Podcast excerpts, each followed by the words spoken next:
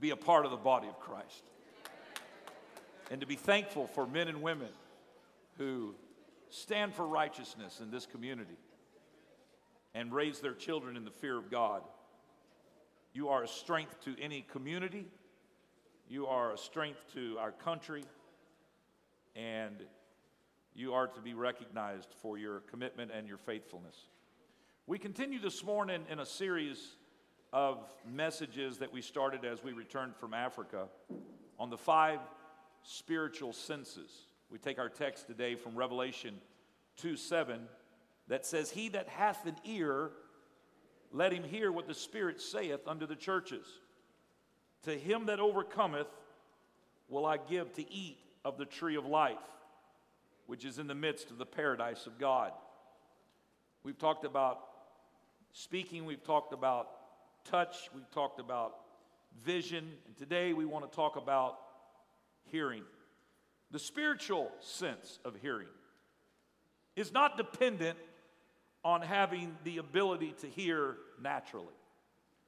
In fact, you can have a deficit in a natural sense, and it can make you more aware with your other natural senses. The same thing is also true spiritually. You could have a deficit in the natural sense, and it can make you more aware with your spiritual sense. Thus is the case with a spiritual sense of hearing. You can become more aware of God by being less consumed with natural senses. You can become more aware of the voice of God by shutting out the voices of distraction that will crowd your ears and your mind through social media and entertainment. It is true that we don't live in a bubble, but we do live in a time when the influence of the world on our ears is increasing. We must guard our ears to this life so that our ears can be tuned to a heavenly voice.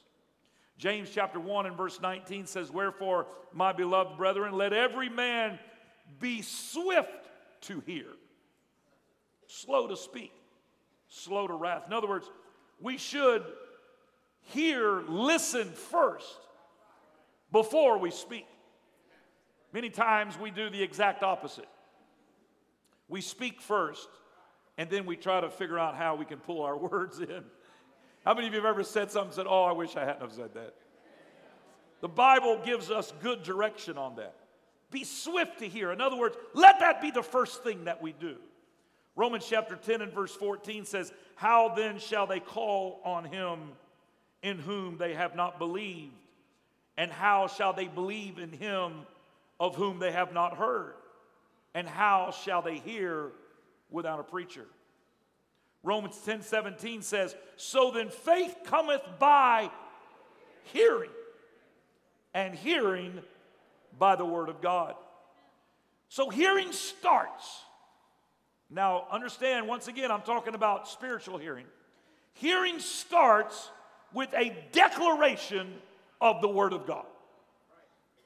If you think that you are hearing from God and it is contrary to the Word of God, you are not hearing from God. You must recognize the frailty of human imagination.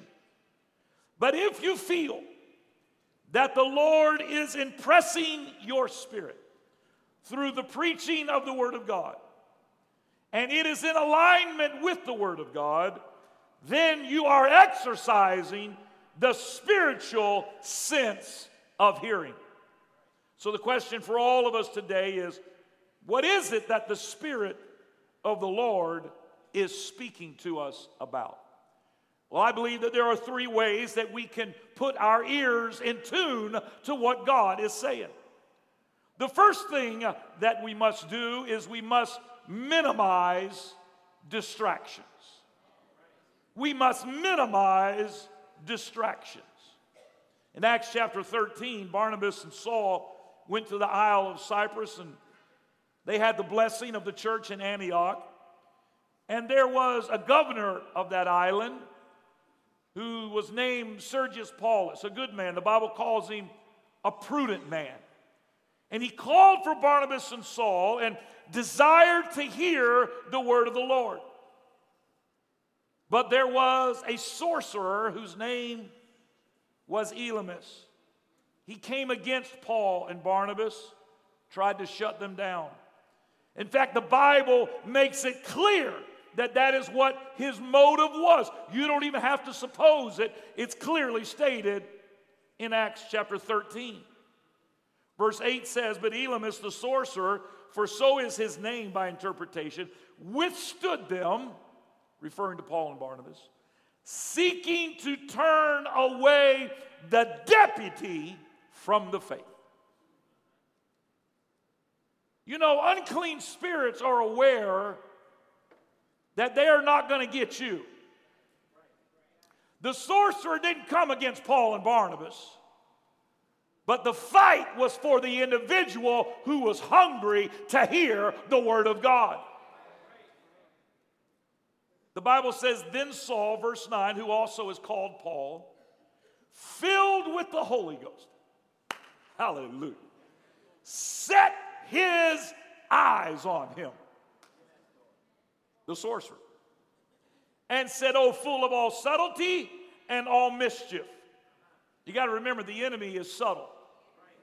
Not everything that is evil appears to be evil. Oh, full of all subtlety and all mischief, thou child of the devil, thou enemy of all righteousness. Wilt thou not cease to pervert the right ways of the Lord? And now, behold, the hand of the Lord is upon thee, and thou shalt be blind, not seeing the sun for a season. And immediately there fell on him a mist and a darkness, and he went about seeking some to lead him by the hand.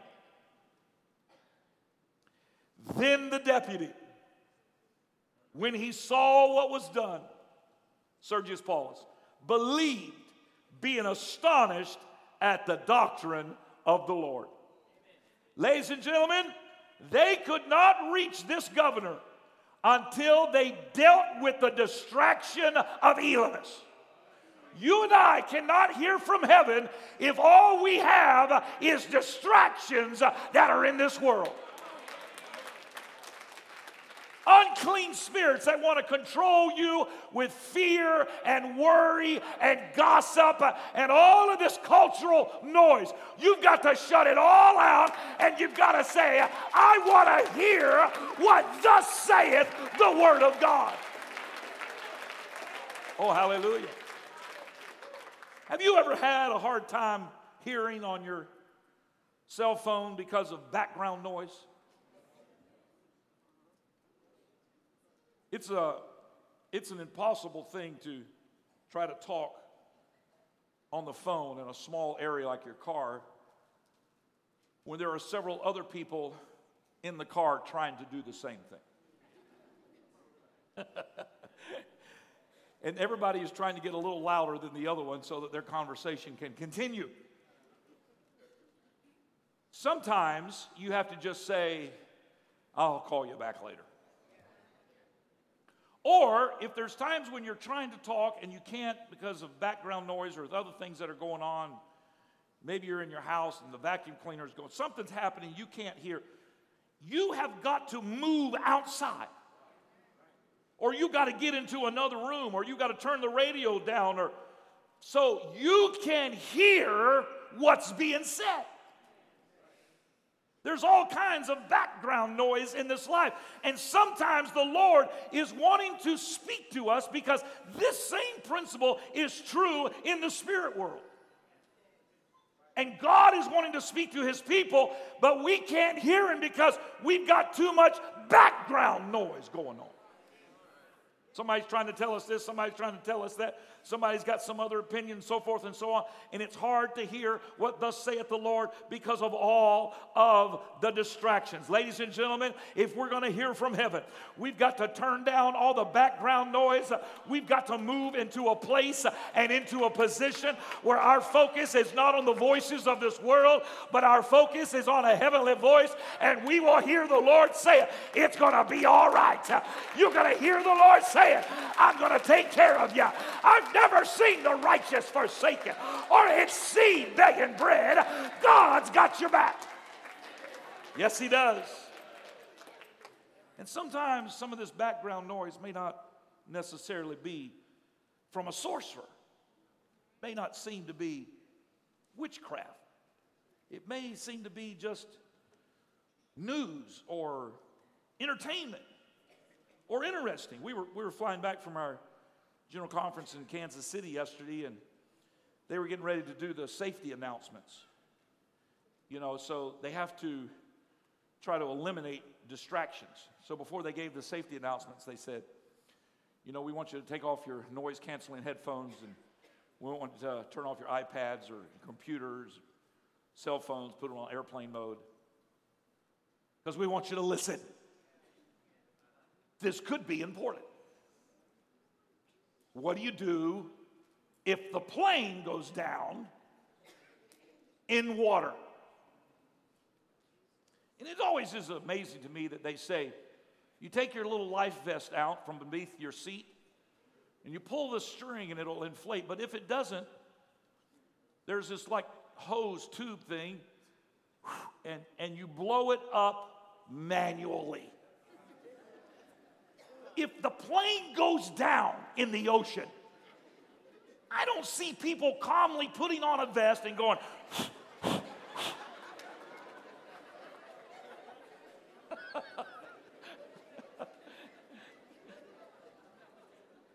but I admired their attempt to minimize distractions.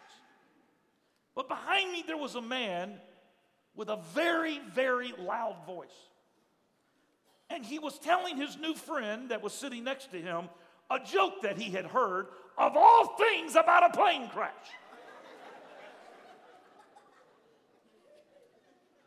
and so he told this story that I've heard a thousand times, and it's a riddle and he says there's a plane traveling from the United States to Canada. The plane crashes on the line between the United States and Canada.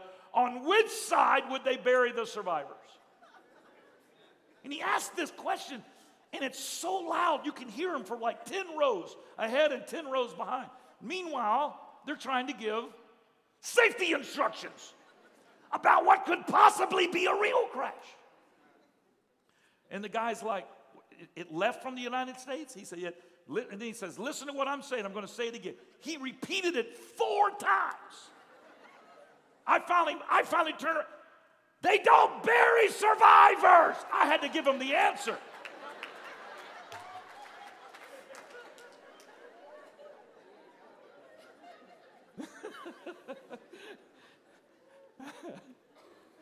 I like to get in the exit row where I've got room, you know. And they always come by and they always say, you know, are you willing to help? And you willing? And I'm like, yes, I am. I'm willing to do all that after I get out that door. I'll hold the door on my way out. But they'll say, to you, you know, there's safety and there's instructions right there on the card. And nine out of 10 people never even look at that card. They never think anything's going to happen. But I got to thinking to myself, that's the way it is, even with spiritual things. This could save your life. But we got this guy behind us that's telling us a joke. We got people around us that's got all kind of issues and it's easy to be distracted, not necessarily with something evil, just with noise. Noise. And I got to thinking to myself, why is it that we in our human nature would be more interesting, more interested in a riddle than with the instructions of how to be saved in case of a crash. And I realize it is our human nature to think that even in the realm of spiritual things, that would never happen to me. That would never happen to me. Ladies and gentlemen, I think all of us recognize we live in a world where anything can happen at any moment. But there is a Bible, hallelujah, that is our roadmap for life. And if you and I can say, Lord, I want to hear from you. I'm going to minimize some of all this other stuff that I have put in my mind and in my spirit. And this week, I'm going to spend some time And I want to say, Lord, I want to hear from heaven. It requires commitment and it requires focus, uh, but it requires us minimizing distractions uh, and saying, you know what? Uh, I'm not going to let Elymas, uh, I'm not going to let him dominate the conversation. I'm not going to let him destroy what God is wanting to do on this island. And you've got to be like Paul and you've got to deal with the distraction. Some of you had distractions coming in here this morning. You're right now thinking about what you got to do in just a few moments. You've probably had the thought in your mind, I wonder how long Pastor is going to go this morning.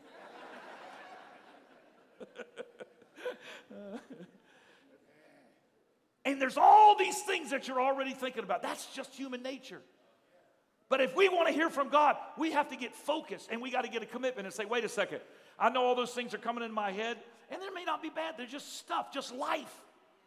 But you've got to, to hear from heaven You've got to say, God, what do you want me to get out of this message today? What is it, Lord, that you want to speak to my heart about? What is it, Lord, that you're wanting me to know in my spirit today? And to say, God, I'm not going to leave until I hear from heaven. I'm not going to leave until I know you have spoken to me through your word. So that's the first thing we have to do is minimize distraction. The second thing that we have to do, we read about in Acts chapter 28. In Acts chapter 28, Paul has survived a shipwreck. And he's delivered, he actually lands on the, the Bible describes the island as Melita, which is now known as Malta. And he, he survives this. There's a viper gets a hold of his hand. There's all these different things that happen. Acts 28, fascinating chapter. And he has appealed to Rome, to Caesar, and he wants to go and appeal his case, and he's able to do that because he's a Roman citizen. Jews wanting to kill him because of his preaching of Jesus Christ. And so he's trying to get to Rome. Well, he finally gets to Rome, having survived shipwreck and snake bites and all kinds of things. And when he finally gets to Rome, Acts 28 says that they, they deliver him to the, to the centurion there in Rome and they put him, everybody else had to go to prison, but they had a great respect for Paul. They should. He saved the whole ship. Let me tell you what, you being right with God will do more than just save you and your family. I alluded to this earlier, but I feel prompted in the Holy Ghost to say it again. You are also the salvation of our community. People that know their God are able to touch God, and that splashes over into those who you and I rub shoulders with every day. I'm not just saying that to stroke your ego, it is the truth. The whole boat was saved because of Paul. So when he gets there, they honor him for that. And they just he gets to go to a house. You know, he's not in prison. He's under what we call maybe today house arrest. Now there is a, a you know a guard that goes with him and all that, but until the emperor can hear his appeal, he's under house arrest. Now, I love reading about Paul because Paul was apostolic through and through. Well, instead of just sitting here waiting, feeling sorry for myself, he starts to write. They believe he wrote the book of Philippians there under house arrest. And Philippians is amazing because it's all about joy. And here he is chained to two soldiers. But he also calls for the Jewish leaders that are in Rome. And he's, he calls for them, and verse 21 of Acts 28 picks up the narrative. It's very, very fascinating. Verse 21. And they said unto him, this referring to the Jewish leaders that lived in Rome, we neither received letters out of Judea concerning thee, Neither any of the brethren that came showed or spake any harm of thee.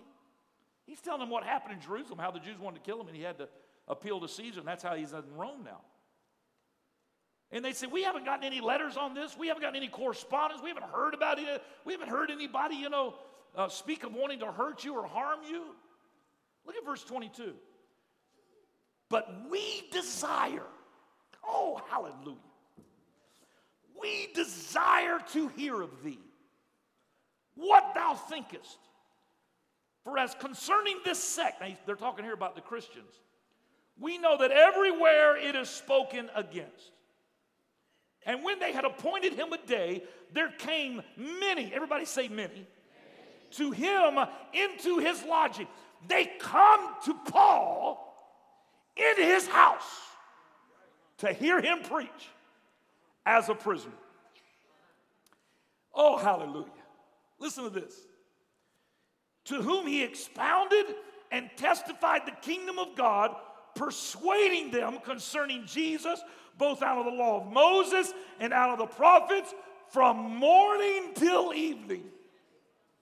And some believed the things which were spoken, and some believed not. And when they agreed not among themselves, they departed. After that, Paul had spoken one word Well spake the Holy Ghost by Elias the prophet unto our fathers, saying, Go unto the people and say, Hearing ye shall hear, and shall not understand, and seeing ye shall see, and not perceive. For the heart of this people is waxed gross, and their ears are dull of hearing, and their eyes have they closed, lest they should see with their eyes and hear with their ears and understand with their heart and should be converted, and I should heal them. Verse 28 Be it known, therefore, unto you that the salvation of God is sent unto the Gentiles and that they will hear it.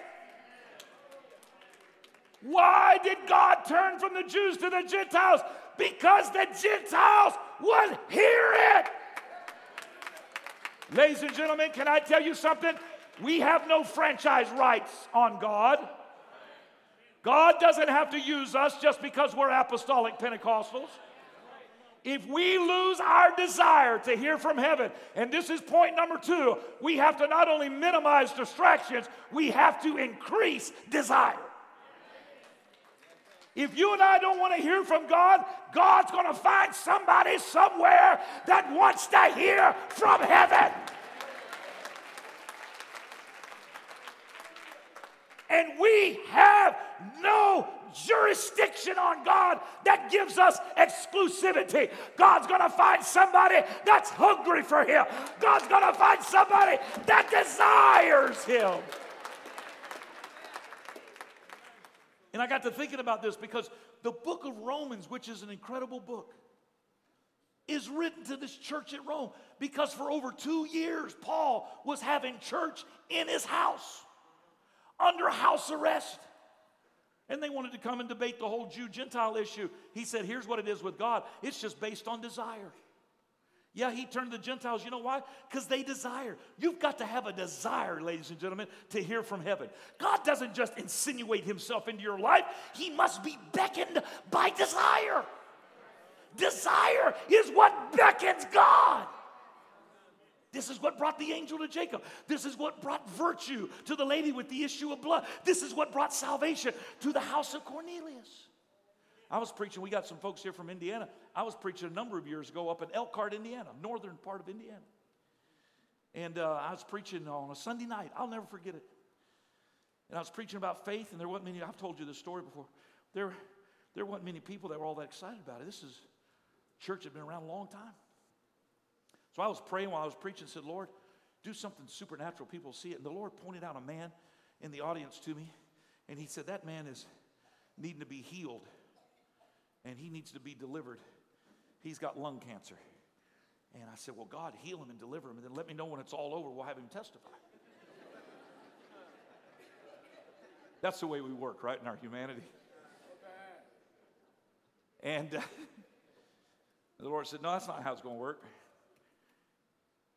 You call him out. You call him out, and you tell him what I've told you, and I'll do the work.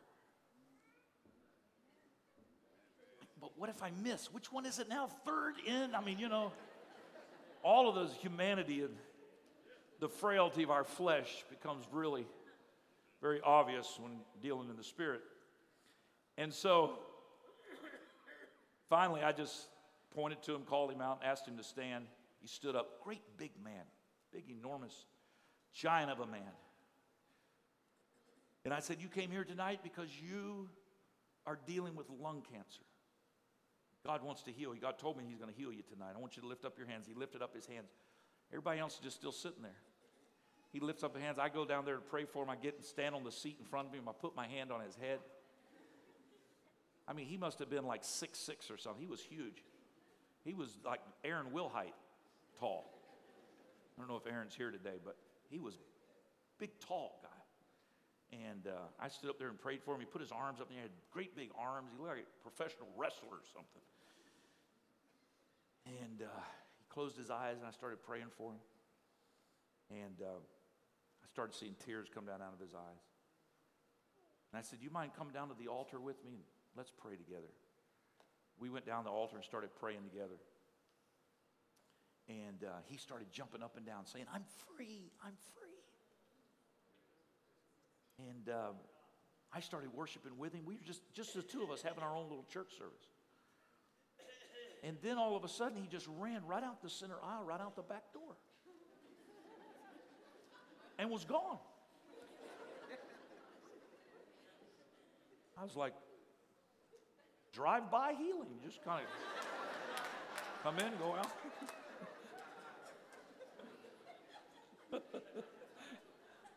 and, and everybody else just still sitting there looking at me. I don't know what to tell you. Felt the Lord told me to pray for him. I'm not. I, the Lord didn't tell me about this quick exit. I didn't. That was news to me as well. Then he comes running back in, and he has this whole lap full of cigarettes, and he packages, and he lays them all out there on the on the altar area, down the floor, and he starts dancing and jumping up and down on top of it and grinding them all into the carpet. And I saw the pastor looking like, how are we going to get all that out of the carpet?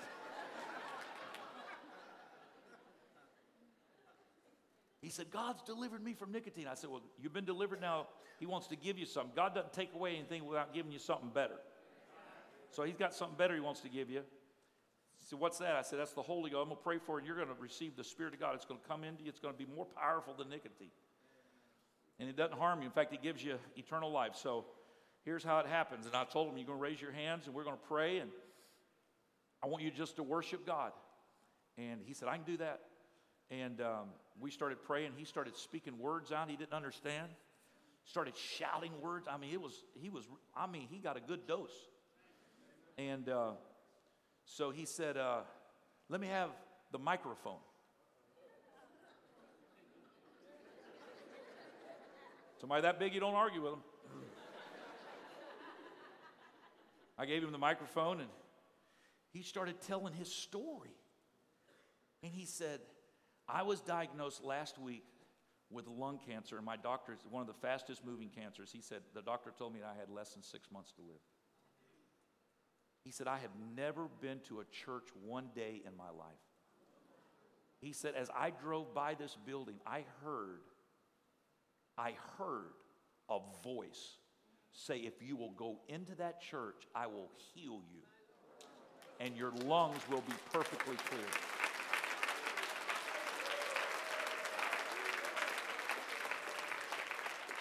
He said, I thought it was something on my radio that I'd gotten the wrong channel and I got turned to a, a, preacher on the radio or something. And he said, I turned off my radio, I drove by, and I come back and I drove back by and I heard it again. He said, I pulled into the parking lot. I've been sitting out there for 30 minutes trying to get my nerve up to come inside this church. And he said, when this preacher, he pointed to me, when this preacher said, God's come to heal you of, of lung cancer, he said, I knew for the first time in my life that there was a God who cared about me. Woo! Hallelujah!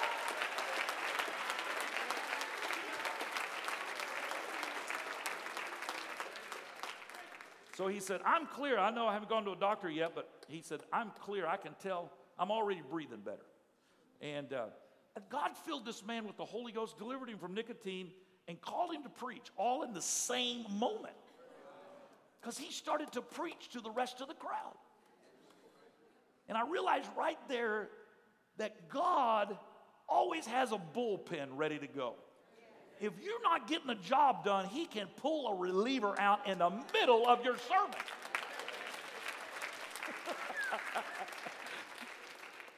he preaches and then gives the altar call. He said, God's delivered me from nicotine. He said, I come down here and I've done all this stuff because I'm never going back to all that stuff. It tried to kill me, but God's given me life and I got this spirit. And he said, I can't understand how the rest of y'all are just sitting there. He said, Now the preacher told me to come down here. I can't believe I'm the only one. I think everybody ought to come down here. Folks, I've never seen people go to the altar so fast. People are like, come on, honey, we need to go. I think,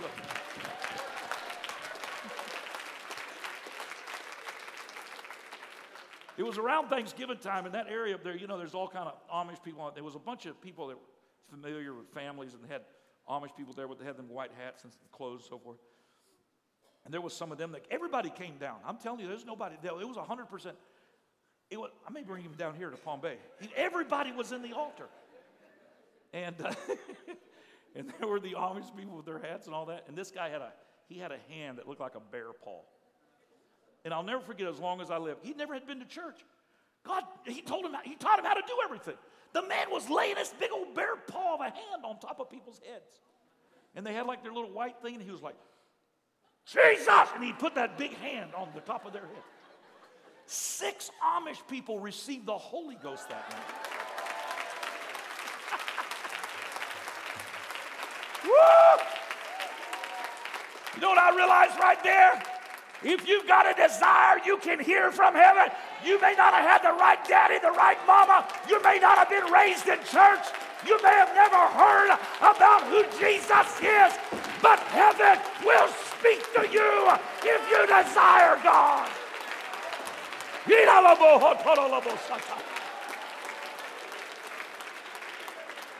He's looking for somebody that desires Him. Stand to your feet. I got to finish. The last thing we've got to do is strengthen our defense. We must minimize distractions. We must increase desire. But we must also strengthen our defense. Acts 22 1. Paul said, Men and brethren, fathers, hear ye my defense, which I make now unto you. And when they heard that he spake in the Hebrew tongue to them, they kept the more silence. And he saith, They always say, ladies and gentlemen, that the best defense is a good offense, but over and over, even in competitive sports, you see that defense, a good defense, wins championships. Does not matter how many points you score, if you can't keep the other team from scoring, eventually you'll run out of steam. We understand the concept of defense, concept of protecting your side of the field or your side of the court. But perhaps today, it's best to understand by just looking at the fence portion of that equation. We don't often look at defense in a positive light, especially when we look at spiritual matters. We'd rather talk about being on the offense taking new territory.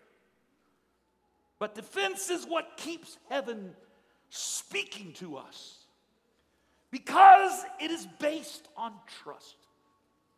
You see, if you've got a friend, that friend will talk openly to you if they trust you.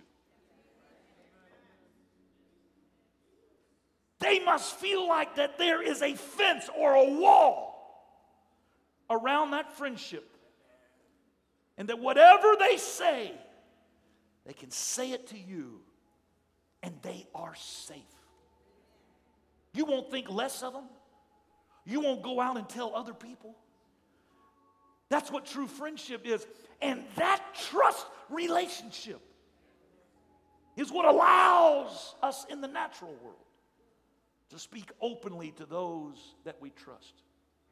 Ladies and gentlemen, hearing from heaven is based on trust. So God speaks to those that will build a fence around that relationship and say, God, whatever your will is, even if it's not what I want to do, I want you to speak to me, God, and I want you to know I'm going to protect it. There are things in this life that you and I may refrain from, and there are places that we stay away from, not because we think that we are better than anyone else, but because we are trying to protect something very valuable our relationship with God. We want to hear from heaven. But God is going to speak to a people that will build a fence to guard against worldliness, to guard against complacency. I don't know about you, but I want God to feel comfortable talking to me. The Bible says to remove not the ancient landmarks, those markers that are in our life as boundaries. We must have boundaries. I said, we must have boundaries. So that when we come together in God's house uh, on this day and we celebrate His presence, uh, we can say, God, we are here to hear from you. I wonder right now, as every head is bowed and every eye is closed, all of us are here today because you have established disciplines in your spiritual life to defend you against the onslaught of secularism. And when you repent, you are defending that relationship. When you worship, you are building a fence around your spirit. When you show appreciation, you are building a defense around your spirit. But I wonder today how many in this building are willing to step out from where you're standing and come to this altar. And by so doing, you are declaring with your actions, I want to hear from heaven. I don't come to the Lord today in some sort of frivolous request. I'm willing to minimize distractions. I'm willing to increase desire. And I'm willing to strengthen those defenses so that I can say, God, you can speak to me, I'll hear you, I'll obey. The Bible said we can't be hearers of the word only, but we've got to be doers of the word also. So it's not enough for me today to just hear the word of God. I must do what God is calling me to do. Oh, that's beautiful. People are coming. There's room for you. Just step out from where you're at. Make your way down to the front. I want you to come down here and lift up your hands, close your eyes. That's saying, God, we're going to minimize distractions.